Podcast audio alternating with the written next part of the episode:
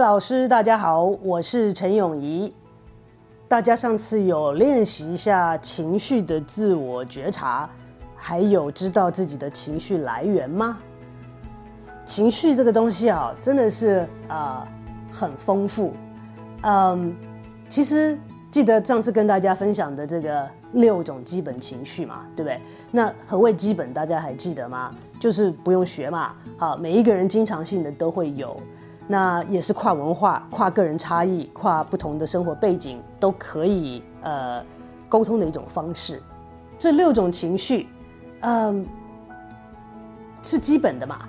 那所以呃，大家可以记得你最近一次经历这六种情绪是什么时候吗？换句话说，你最近一次觉得惊讶啦、害怕啦、恐惧。生气、悲伤，你经历这些情绪最近一次是什么时候？在过去这一周当中，你一定有经历过这六种情绪，你想得起来吗？如果你现在想不起来六种的话，并不代表你说我是有异于常人，没有这六种基本情绪。嗯，我的猜测是你还是有的。你之所以记不起来，有两种可能。一个是你忽略它了，第二个是你压抑它了。那所以，嗯，其实我们呃可以做哈可以做的一个呃练习，好是在你一天当中选任何一个你觉得方便的时候，你只要花个一分钟，真的不花你太多的时间，你坐下来想一想这一天当中，你有经历哪些不同的这六种情绪呢？因为这六种情绪，并不是说一定要有呃非常强的程度才叫做情绪，好，不是说我觉得悲伤一定要大哭才叫做悲伤，好，那个有的时候你走出去在换季的时候，会觉得说哦，时间过好快哦，怎么天就变凉了呢？这一点点的小小的感感受，其实就是情绪。那如果你当下抓住了你这个情绪呢？你就拥有它了。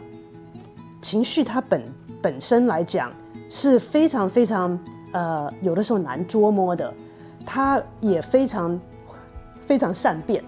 好，那所以呃，任何的不同的刺激都可能把你往不同的方向推。所以你唯一能做的就是经历它当下，因为它不可能永远持续下去。你有见过一个人在我们不要讲永远好了，有没有持续的？一天都是同一种情绪啊，几乎不可能的，所以它的变化性非常的大。那我们要去抓住快乐的情绪，其实是非常困难的。我我这么久以来，真的是学习在快乐的当下，你就去感受它，因为它一定会变，它一定会不见，但是它肯定会再来。好，所以从从我们回忆开始，因为这种东西其实很不自然。你可能要需要花一些时间去练习，所以在这个晚上的时候，你就想：我这一天当中，这六种情绪都有过吗？那有的时候是微乎其微的。好，那我们就哎想起来说：哎，是哎，今天好像有一点点这样子的感觉。那下一次再有这种感觉的时候，你可能更早就会觉察到。好，所以呢，我们把它走一遍。所以你回忆一下这一天当中。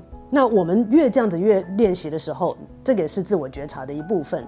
我们越练习，越能够增加我们的能力，在当下就觉察了，当下就经历了，也就表示你当下就拥有了。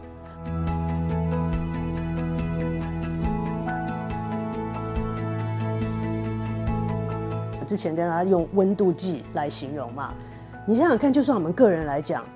你知道我之之前呃这个呃不是说常常被量温度吗？你从以前在疫情之前从来没有天天量过那么多温度，结果才发现啊，我真的是有的时候一天当中的温度会起会有起伏，一个月当中温度也会有不同的这个呃高点跟低点。那所以当然这以前理论上都知道了，但是从来没有量温度量那么频繁，所以你会想说，当我们自己跟自己比的时候，都会有这样子多的差异。对不对？那你就会觉得说，有些人本来本来可能他的温度就比较高嘛，有些人本来温度就比较低嘛。好，所以对于这个情绪的敏感的程度，每一个人天生可能也不太一样。其实讲到这个的时候，我一直记得，呃很多年前，呃我去那个偏乡做那个呃儿童的情绪的研究的时候，在一个呃地方叫清泉，嗯，那在那边走的时候，我就忽然看到一个小房子。那呃门口写他说是这个三毛的这个纪念的地方，这是我们以前呃台湾呃很有名的一个作家。那嗯我小时候看他的漫画，看他写的这个书啊，就是所以印象很深刻。那我就想说哇，这怎么会三毛在一个这个这么偏僻的地方有他的一个纪念馆啊？啊，那我就进去看了一下。那里面那个呃纪念馆里面呢，就有一些呃他当时在这边，他就在这边住下来，有在写作。那他就有一些呃是他当时对于侵权的一种感受。我只看了几句话，你就会想到说每一个人的对情感的敏感度是真的可以差异非常的大。他那个时候如果没记错的话，他讲的呃用来形容词啊，呃他是说他觉得清泉这地方真美。他说：“我一来啊，就就看到，就爱上了这个清泉的地方，美到让我感觉痛，让我觉得离开他的地方，这个地方的时候，心里面感受到一种说不出来的痛，我的心简直碎了。三毛本来就是一个非常棒的作家嘛，他将他内心深处的感受如此淋漓尽致的表达出来。”但是我衔接不上的是，你认为美哎，你认为好哎，结果给你的感受却是痛，心都碎了。哇，我只能想说，我无法理解，但是我可以体会，说每一个人的个人差异可以如此之大。你看为美，我也看为美，但是我觉得美的好开心哦。他觉得美的心都碎了，所以对于情绪跟情感的这个敏感度上面，我们每一个人的差异是非常的大，所以我们不用去看别人是怎么样子的感受，我们自己从自我觉察开始，了解我们自己内心深处，我从微小到强烈的感受是如何的体会，那就是抓住了那一刻。更了解自己的一个开始。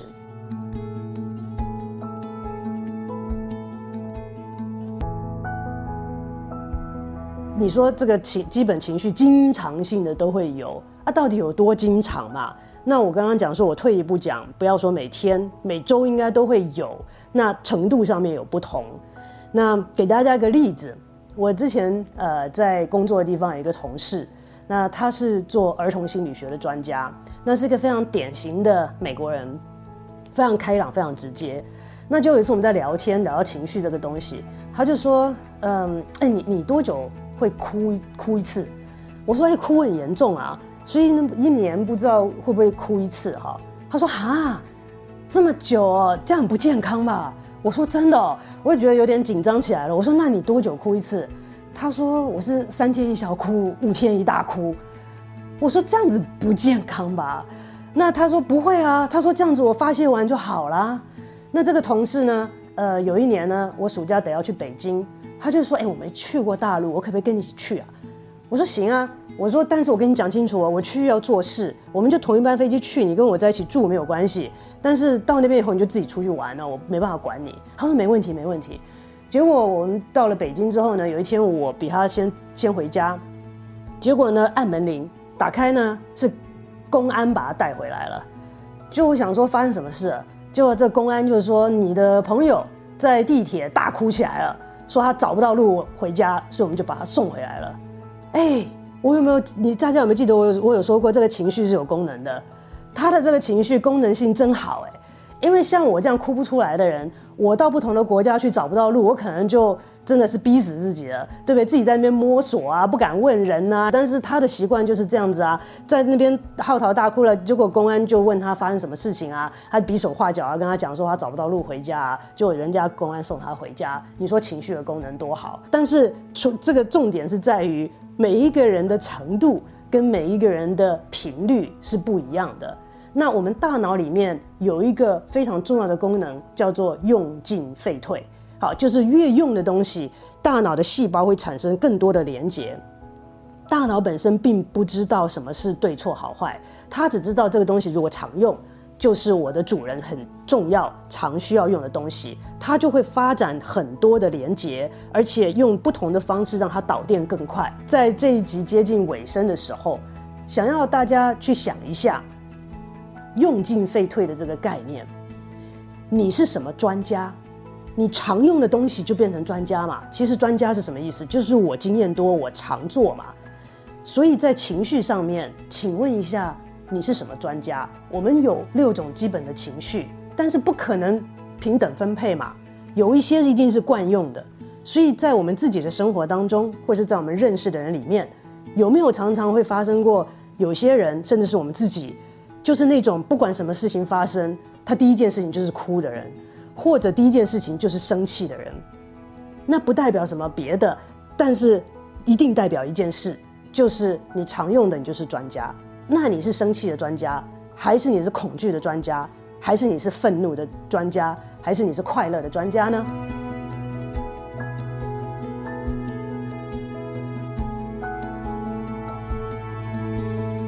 嗯，我常常有的时候跟我的病人，忧郁症的病人。我说跟他们做个比赛，在这个诊间里面，我说我们一起来比赛，三十秒的时间，谁可以在这个房间里面找到最多负面的东西？我可以跟大家讲，我没有一次赢过我的病人，为什么？因为他们是专家，他已经习惯在生活当中看到各式各样的负面的东西，说你看哈，这个里面那么暗哈，那个。这样子心情会不好哈，阳光不足，然后这个里面呢，不知道逃生的地方标示的不明确哈，万一发生什么事情的话呢，哎，这个后果不堪设想。好，他可以在三十秒里面找出各式各样负面的东西，因为他经常练习啊。所以我之前有提醒过大家，我不赞同凡事都要正面思考，凡事都要正面的往正面的情绪去推，但是我主张准确。确实的评估我们的环境，因为在我们的生活当中，不可能所有的事情都是好，所有的事情都是坏，一定有好有坏。我们只要公平、公正、准确的去注意到每一件发生在我们生活当中的好好坏坏的事情，我们就不至于有太多的偏差。说，哎呦，只往好处想或只往坏处想。我们只要正确的去处理这些资讯跟。感受我们内心的情绪，就不至于完全是好或者是坏的，一定各式各样的都有。所以我们在一天结尾的时候，我们可以过一遍这一天当中这六种情绪，我经历了哪些？那在这个当中，我们可能会发现自己的偏好。好，你是生气的专家啦，或者是你是这个呃悲伤的专家啦，也不用过度的去扭曲它。我们就可以经过这种微调的方式，慢慢的鼓励跟提醒自己，在生活当中公平的去注意到不同的事情，正面的、负面的、中性的都有。当我们过度偏好去去注意某一些事情的时候，我们的大脑就会很配合的把这方面的讯息处理变得更迅速，我们就更有效率的去处理这方面的东西，那我们就变成这方面的专家了。好，所以我们可以一起去尝试。好，这个呃，就像侦探一样。今天你看完这个影片之后，你要做什么呢？你要做饭吗？你要备课吗？啊，还是你要呃，这个跟朋友出去呢？那这些每件事情当中都有它的正面跟负面，都有好事跟坏事，都有让我们开心跟不开心的地方。我们就用心的去经历它，不用花太多的呃过度的一些呃我们呃这个呃呃能量去扭曲它。生活就是这样，我们如果就放下心来去经历它，你就拥有了这生活当中的每一刻。我们一起努力，一定可以变得更好。